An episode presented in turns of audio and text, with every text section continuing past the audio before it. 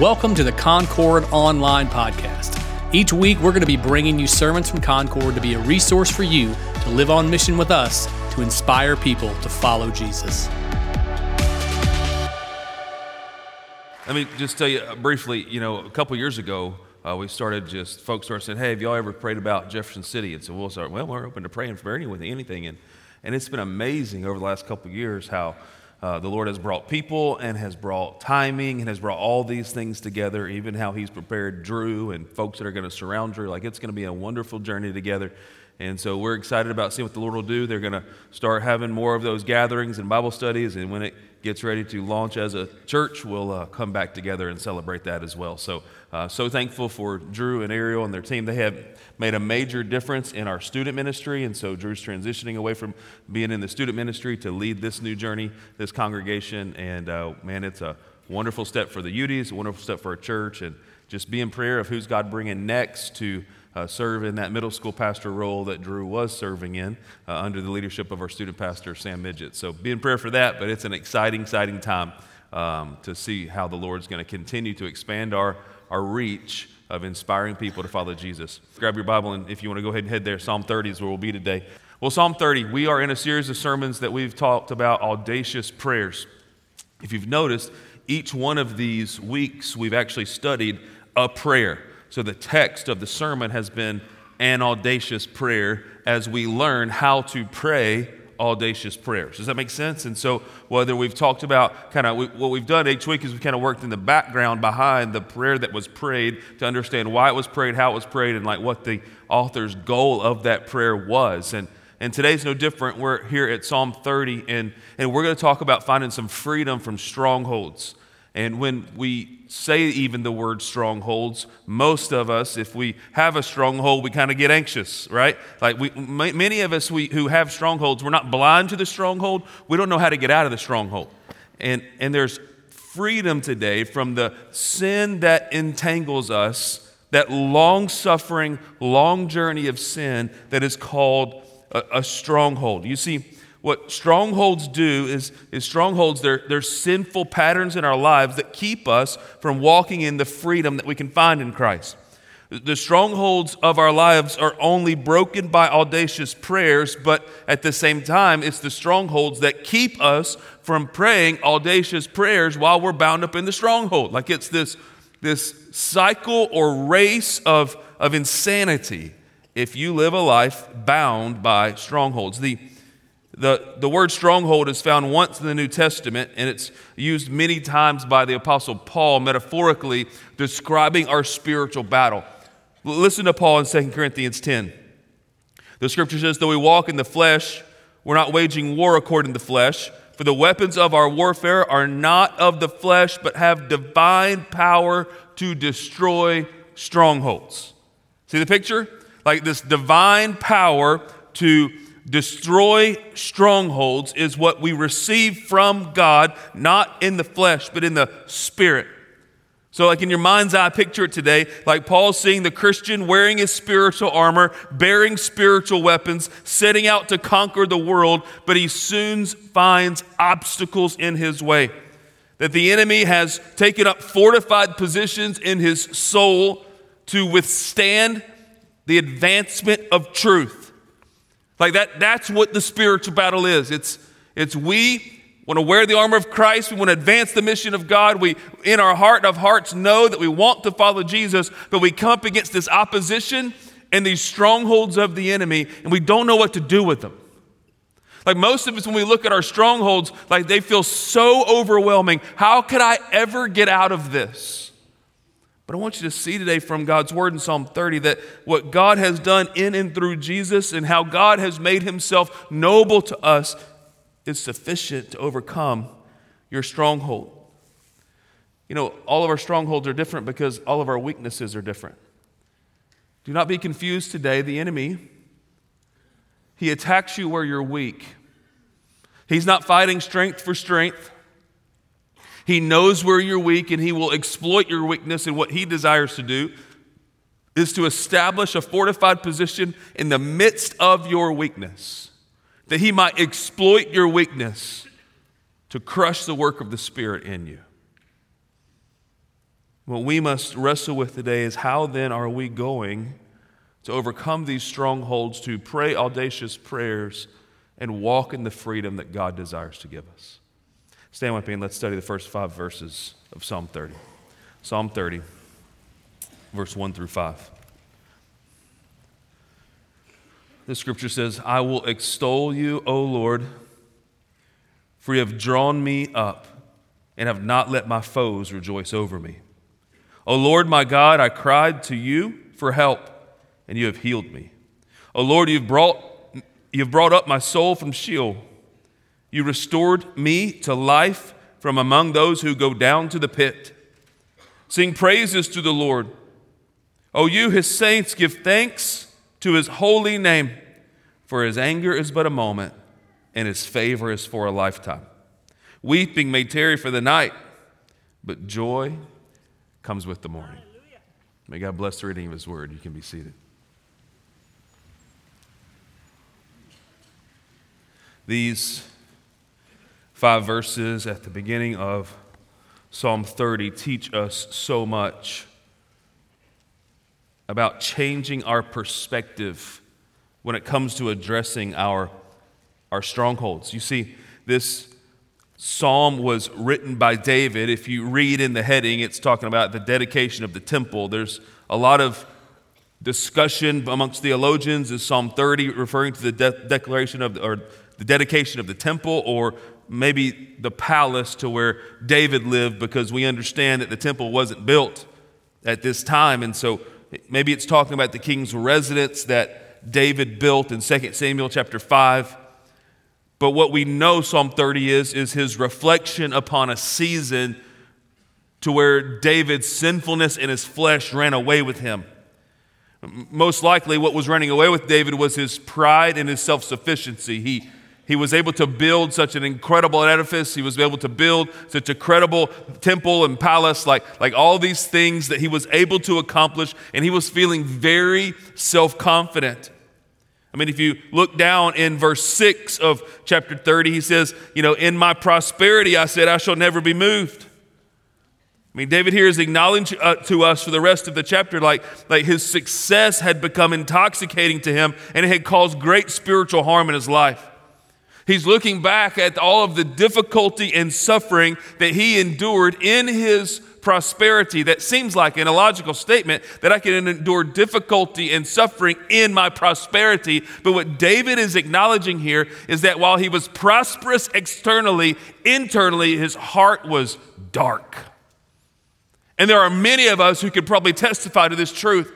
Man, on the outside, everything's going so great. Man, our business is growing, our family is succeeding, like we're moving up and up and up, but, but our hearts are still dark because we have some fortified positions of the enemy that is crushing the work of the Spirit in us.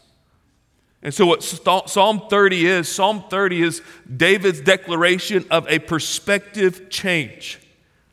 This new perspective that David is taking upon all that has happened to him has increased the thanksgiving in his heart for the sustaining power of the Lord to enable him to accomplish what he's accomplished and endure the hardship that he has. It was a perspective change for David in Psalm 30. No longer is it, look what I have accomplished. Now, it's look what the Lord has done through me. And so now it's not David's strength and it's not David's ability, but it's the Lord's work in him. And this is the perspective change that we need if we want freedom from our strongholds. It's not that it's me against the world, it's the power of God in me and through me that makes the difference in the world. It's not that I can do it, it's that He can do it. It's not that maybe this will work out for me, it's that it has been declared it will work out for Him, and so I get on His page. You see, what David is doing is he's changing his perspective. He's beginning to see how significant his sin really is to his heart's condition before the Lord. Many times we think, well, this is just a little sin, it's not a big deal. But the scripture helps us see that it was sin that separated us from God. It was sin that caused Jesus to die. Listen to this statement with your heart today. You've heard it a million times with your ears and you understand it in your mind, but maybe today listen to it with your heart. Our sin nailed Jesus to the cross. That's the significance of sin. That the Son of God had to willingly lay his life down and die to bear the penalty of my sin and your sin. And so, until we change our perspective and begin to have some thankfulness for what God has done, we will always struggle with our strongholds because we will always attack our strongholds from the perspective of what can I do to fix this instead of what can God do to transform me. So, if I want freedom from my strongholds and I want to change my perspective, what does it look like? First, notice with me in verse 1 that we need to trust that God is bigger than our problems. Trust that God is bigger than our problems. Look at verse 1 when David says, You know, I will extol you, like I will worship you, O Lord, for you have drawn me up and not let my foes rejoice. He's like, You have drawn me up. It gives the mental picture of being stranded at the bottom of a well from there was no way out, and that someone lifted him up. That means that David at one time was cast down into the well. He's like, Man, I've been to the pit. He would even say that in verse 3. Like, from among those who go down to the pit, he's, he's not speaking of a place he's heard about, but a place he knows so well. See, that David is not ignoring his sin in this moment. He's worshiping the Lord for the forgiveness of sin that he's experienced. He's saying, You've drawn me out. You have changed my life. You have transformed my soul. Like, this is the picture of a man who is completely overwhelmed by the grace and mercy of God. This is the picture of someone who understands the severity of his sin and is not sweeping it under the rug, but recognizes he was drawn out from that pit. And if I'm going to get free from my strongholds today, then I've got to understand what Jesus does is he draws me out. I've got to change my perspective because I'm no longer identifying in the sin that has entangled me, but I'm now identified as one who has been rescued by the God of the universe who sent his son to die in my place. It's a new perspective. It's a, it's a change in the way we think. I mean, David here, he's like, like you drew me up. You, you rescued me. David felt that the pit that he found himself in, the darkness of soul, the strongholds in his life, the self confidence and self sufficiency, he thought, well, this must be it. There must be nothing else to life. And many of us, we have felt that way. You know, adulting might not feel like it's all crack, what you thought it was cracked up to be. The responsibilities thereof, you know, like you've seen those people wearing those t shirts, like done adulting today. I'm like, come on, man. How does that make your kid feel, you know? But it's like, like I'm just done with this. There's so many responsibilities, there's so much stuff. And that we get our mindset like this is just the way it is. But, friends, if this is just the way it is, cannot also be described by the peace and joy that Jesus can give, you're not living in the way it is or should be. Because the way it is, the way it should be, the way Jesus desires it to be, is that you have great trust in Him, that He is bigger than your issues, and you're filled with His peace and His joy that sustains you through whatever you're enduring, and you're complete and found at home in the very presence of God. And so, if that doesn't describe you, if that is not the soul condition of your life, man, come to Jesus and let Him fill you. So, I got to trust that God is bigger than my problems and, and that isn't just the way it is to be stuck at the bottom of a pit because He wants to draw us out. He will never fail us. He will always sustain us. He cares for us. He wants you to bring to Him your burdens that He might bear your burden. That is not the description of someone who is left in the bottom of a pit, but that is the description of someone who's been drawn out by the victory of God. Listen to how the scripture echoes this time and time again in Psalm 55, verse 22. The Bible says, Cast your burden to the Lord, and He will sustain you. He will never permit the righteous to be moved. Man, when I'm drawn out of that pit, when I find freedom from my stronghold, I can cast my burdens to Him and He's going to sustain me because He'll never let the righteous be moved. Or how about Matthew chapter 7, verse 11? The scripture says, If you then who are evil know how to give good gifts to your children, how much more will your Father in heaven give good gifts to those who ask him? Like, you've got a God that is not mad at you and is not trying to even the score with you, but a God who is rich in grace and mercy, who is going to cover your mess and still give you good gifts. You've not exhausted God's grace today. Trust that God is bigger than your problems. Be drawn up and found in him. He cares for you. He wants to give you good gifts. 1 Corinthians chapter 10 verse 13 says no temptation is overtaking you that is not common to man. God is faithful and he will not let you be tempted beyond your ability, but with the temptation he will also provide the way of escape that you may be able to endure it. You do not have to be crushed by the temptations of your flesh. When you're drawn out, you see the way of escape. When your feet are planted firmly in the gospel of Christ, like, like you're able to endure the temptations. You're not defined by them, you're defined by Christ. And He will give you the way of escape. Or how about 1 Peter chapter 5, verse 7, the scripture says that you can cast all, casting all your anxieties on him because he cares for you. He cares for you.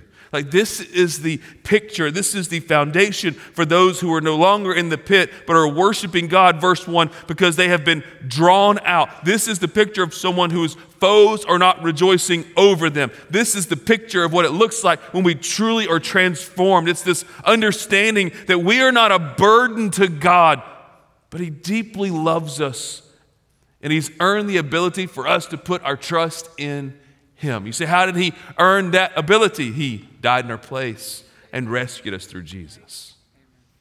Listen to Romans chapter 5, verse 3. The scripture says, Not only that, but we rejoice in sufferings, knowing that suffering produces endurance, and endurance produces character, and character produces hope. You say, Why do I feel like I'm stuck in the pit? Because God is working in you that you might hope in Him. And that's what it looks like to trust that He's bigger than our problems. That I hope in Him.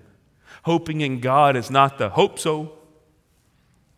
Hoping in God is not the roll of the dice. Hoping in God is not good luck or the ball bouncing our way. Hoping in God is confidence and certainty that He has accomplished a work that is significant enough for me to give my life to. Trust that God is bigger than your problem. Second, trust that God can bring life out of what looks like death. Trust that God can bring life out of what looks like death. Verse 2 like see, see the desperation here. I cried, you healed me. You brought me up from Sheol. You restored me from among those who go down to the pit. Like trusting that God can bring life out of what looks like death really is confronting face to face the stronghold that we're enduring. Look, some of us, when we sit at the bottom of the mountain looking at a stronghold, all we see is death. If you're bound up in alcoholism today, and the thought of you abstaining from alcohol feels like, how do I even survive this?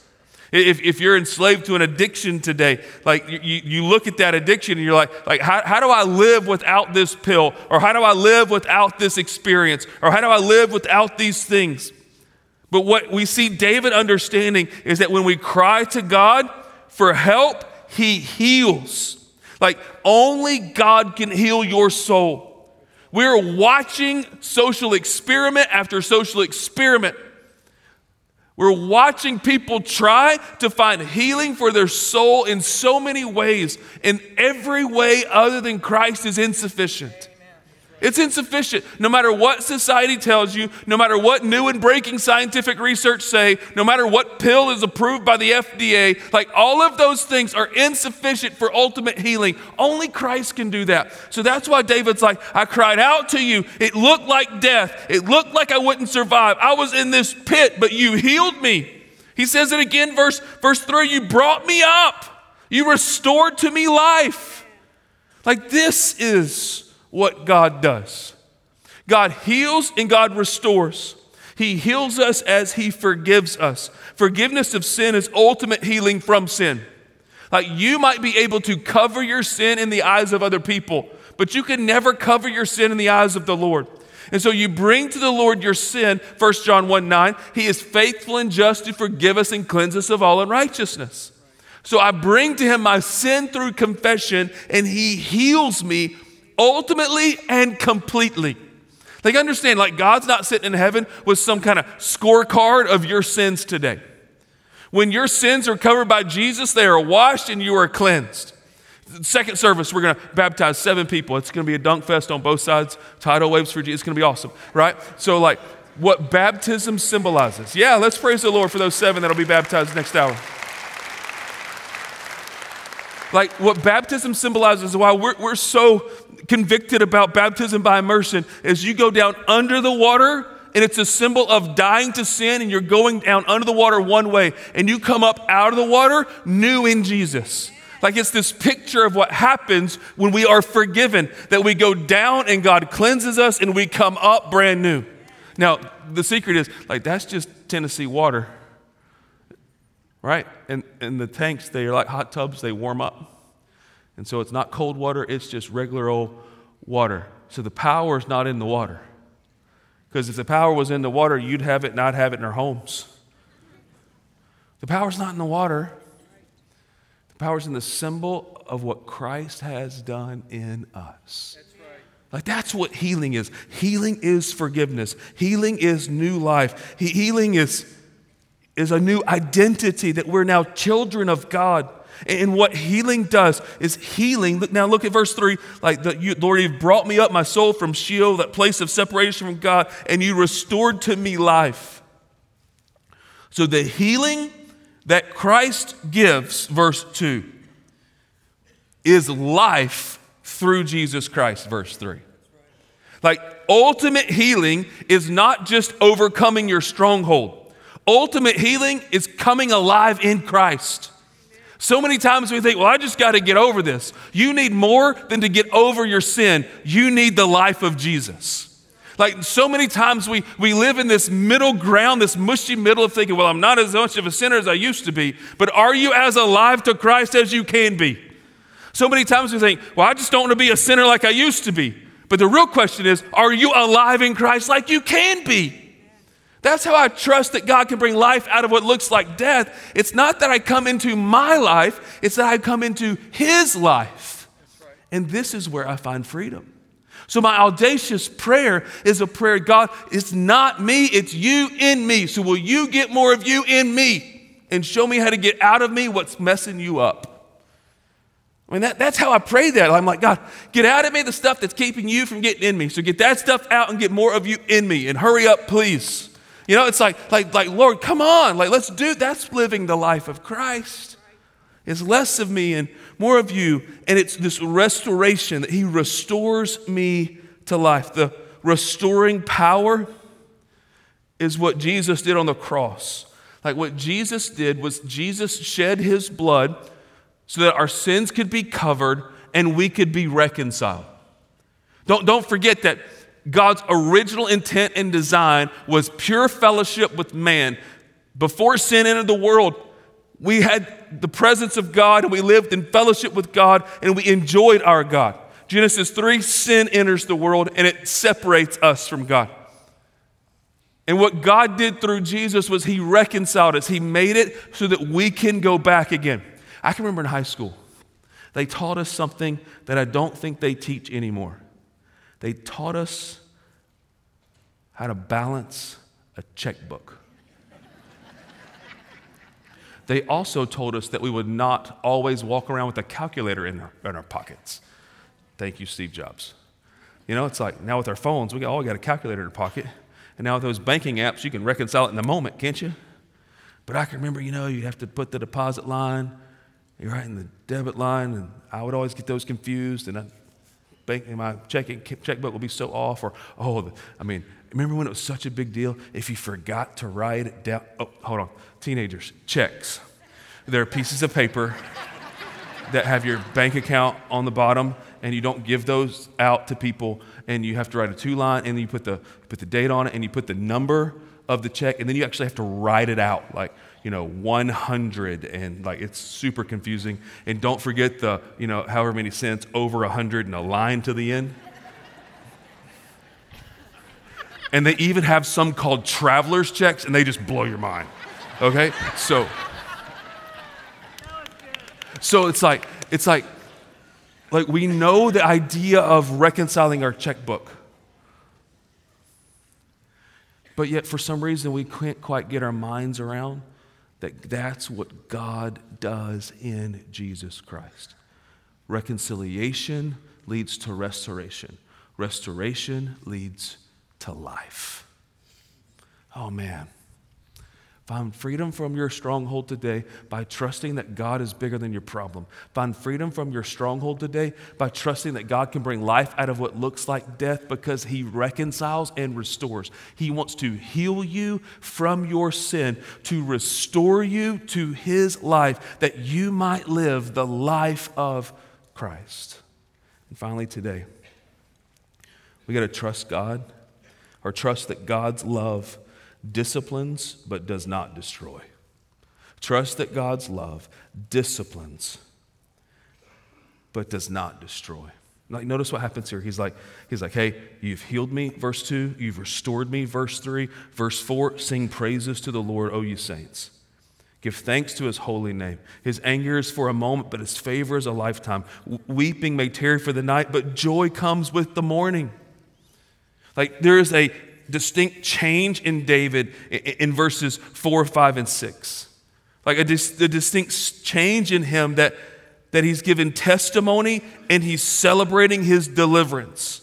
Why? Because he's experienced that the Lord's anger lasts for a moment. He knows what it's like to be under the heavy hand of conviction from the Lord. He knows what it's like for the prophet to walk in and say, You blew it. Like he knows what it's like to be in the pit and to stay there. And he's helping us see that the discipline of the Lord, it is convicting, it is difficult, no one likes it, but it is there for a moment and joy comes in the morning because our God does not dwell on our sin. He calls us to light and life. Like, like see this picture. So many of us we think God's mad. God is not mad at you. God hates sin and loves you, and He calls you out of your sin into His life. And this is what I trust and I know about the Lord that He doesn't leave me in the pit, He didn't leave me in the darkness, He didn't leave me in the night. He brings joy in the morning. The same God who disciplines us for our sin in the morning is there with a hand reached out, ready to walk with us in a new day. Man, God doesn't keep score, God doesn't hold grudges. He wants to bring to you his joy. And so David's response is to sing praise. Now, I, I, think some of this is, is just who David is. I mean, you know, David was a, a guy who loved to worship the Lord. He was a singer. Um, he was a dancer, so we know he wasn't Baptist. But he, you know, he was like, he loved to like do those things to celebrate right? He, he, he, worshiped the Lord. And so, what he's doing in verse 4 is he's calling all the people to sing of the praise. Like, like it's not just personal, it's also corporate. And he's trying to fill what God has removed with praise. Like that, that's what David's doing in this moment. Like he's like, he's like, Lord, you have healed me and you have restored me. So I'm not leaving this crater or pit in my soul. I'm filling it with praise. It's this idea of like, like when the Lord roots out strongholds in our life, we have to fill that back with something of value spiritually. Listen to Matthew chapter 12. The story of Matthew 12 43 says, When the unclean spirit has gone out of a person, it passes through the waterless places seeking rest, but finds none. Then it says, I will return to my house from which I came. And when it comes, it finds, finds the house empty, swept, and put in order. Then it goes and brings with it seven other spirits more evil than itself, and they enter and dwell there. The last state of that person is worse than the first, so it will be with this evil generation. Like, what picture is being painted in Matthew 12? So in Matthew 12, the person eradicates the evil spirit, it goes, and then it returns, and it finds the house tidy, but not filled. And so then seven stronger, he's like, I'm gonna go get more, and we're all gonna make this nicer house our home. And the person is worse off after than even before. What, what is he talking about? Look, like the spiritual principle that's over and over and over in, in, Scripture. It's here in verses 4 and 5. It's there in Matthew 12. It's other places in Romans. And you can even argue at some places like at the end of the New Testament, in Timothy's writings. But the principle here is when I root sin out and Jesus takes it away, I've got to replace what was rooted out with spiritual filling or the enemy will fill that void again in my life. Have you ever tried to kick a habit and made it for a little while but didn't make it ultimately? Same thing, man. If you don't replace that, you'll go right back into that. So it's that I'm trying to kick this habit, so I'm going to you know, do these things and I'm going to stop doing this. Oh, okay, great. But what are you doing that is redeeming and restoring that is filling those yearnings in your soul. Because your heart is deceitfully wicked above all things. It's going to chase those things. So, what are you doing that is letting you live the life of Christ in the place of the stronghold that ensnared you? That's where you got to find the freedom, man. Like, this is the hard work that so many of us neglect. We just want to say, well, God takes care of it, I'll wash it away. But there's still a crater of sin. Like sin leaves its effects on our soul, it leaves a mark on you. Don't think just because Jesus forgives you and cleanses you that you don't still see the mark. He transforms you and He takes it away and He forgives you. But we bear the marks of sin. And the question becomes is the leading mark in my life sin's fruit or the fruit of the Spirit of God? Like, what marks me most? I'm marked by sin. And if I know Christ, I'm marked by Christ. But sometimes my marks of sin are overtaken, are more bold than my marks of Christ because I've got this pit that I've let fill back in with sinful things. And what I must do is fill the strongholds of my life with the Spirit of God. So the overwhelming mark of my life is the life of Jesus. And this is where I find freedom. This is where I find joy. David said, Joy comes in the morning. How could joy, verse 5, come in the morning? Because verse 4, he's singing praises to God and he's filling the void that sin has occupied with worship and praise of God. And what I love about David, he's not like, well, I'm just going to go worship the Lord. He's like, all you peoples, let's go. We need, it's time to go. Like, everybody, we're going to worship the Lord. Like, David was so overwhelmed with the mercy of God that it overflowed out of him and he wanted everybody else to know that mercy. You see, David's work in evangelism was not out of duty, but it was because of what God had done in him. And if you want to be free, and if you want to inspire people to follow Jesus, and you want to be usable in the kingdom of heaven, that's got to be your story too. I was once marked by sin, but now I've been brought to life, healed of my sin, and marked by Christ. And Christ so fills my life that I just want everybody to know where they can find the healing power of Jesus. Hey, hey, listen to me. That is really living. And that is the freedom of God. Like the most free person in this room is not the one who has it all figured out but the one who's living the life of Christ and overwhelmed by his peace and his joy. Live Christ's life today. Fill in your strongholds.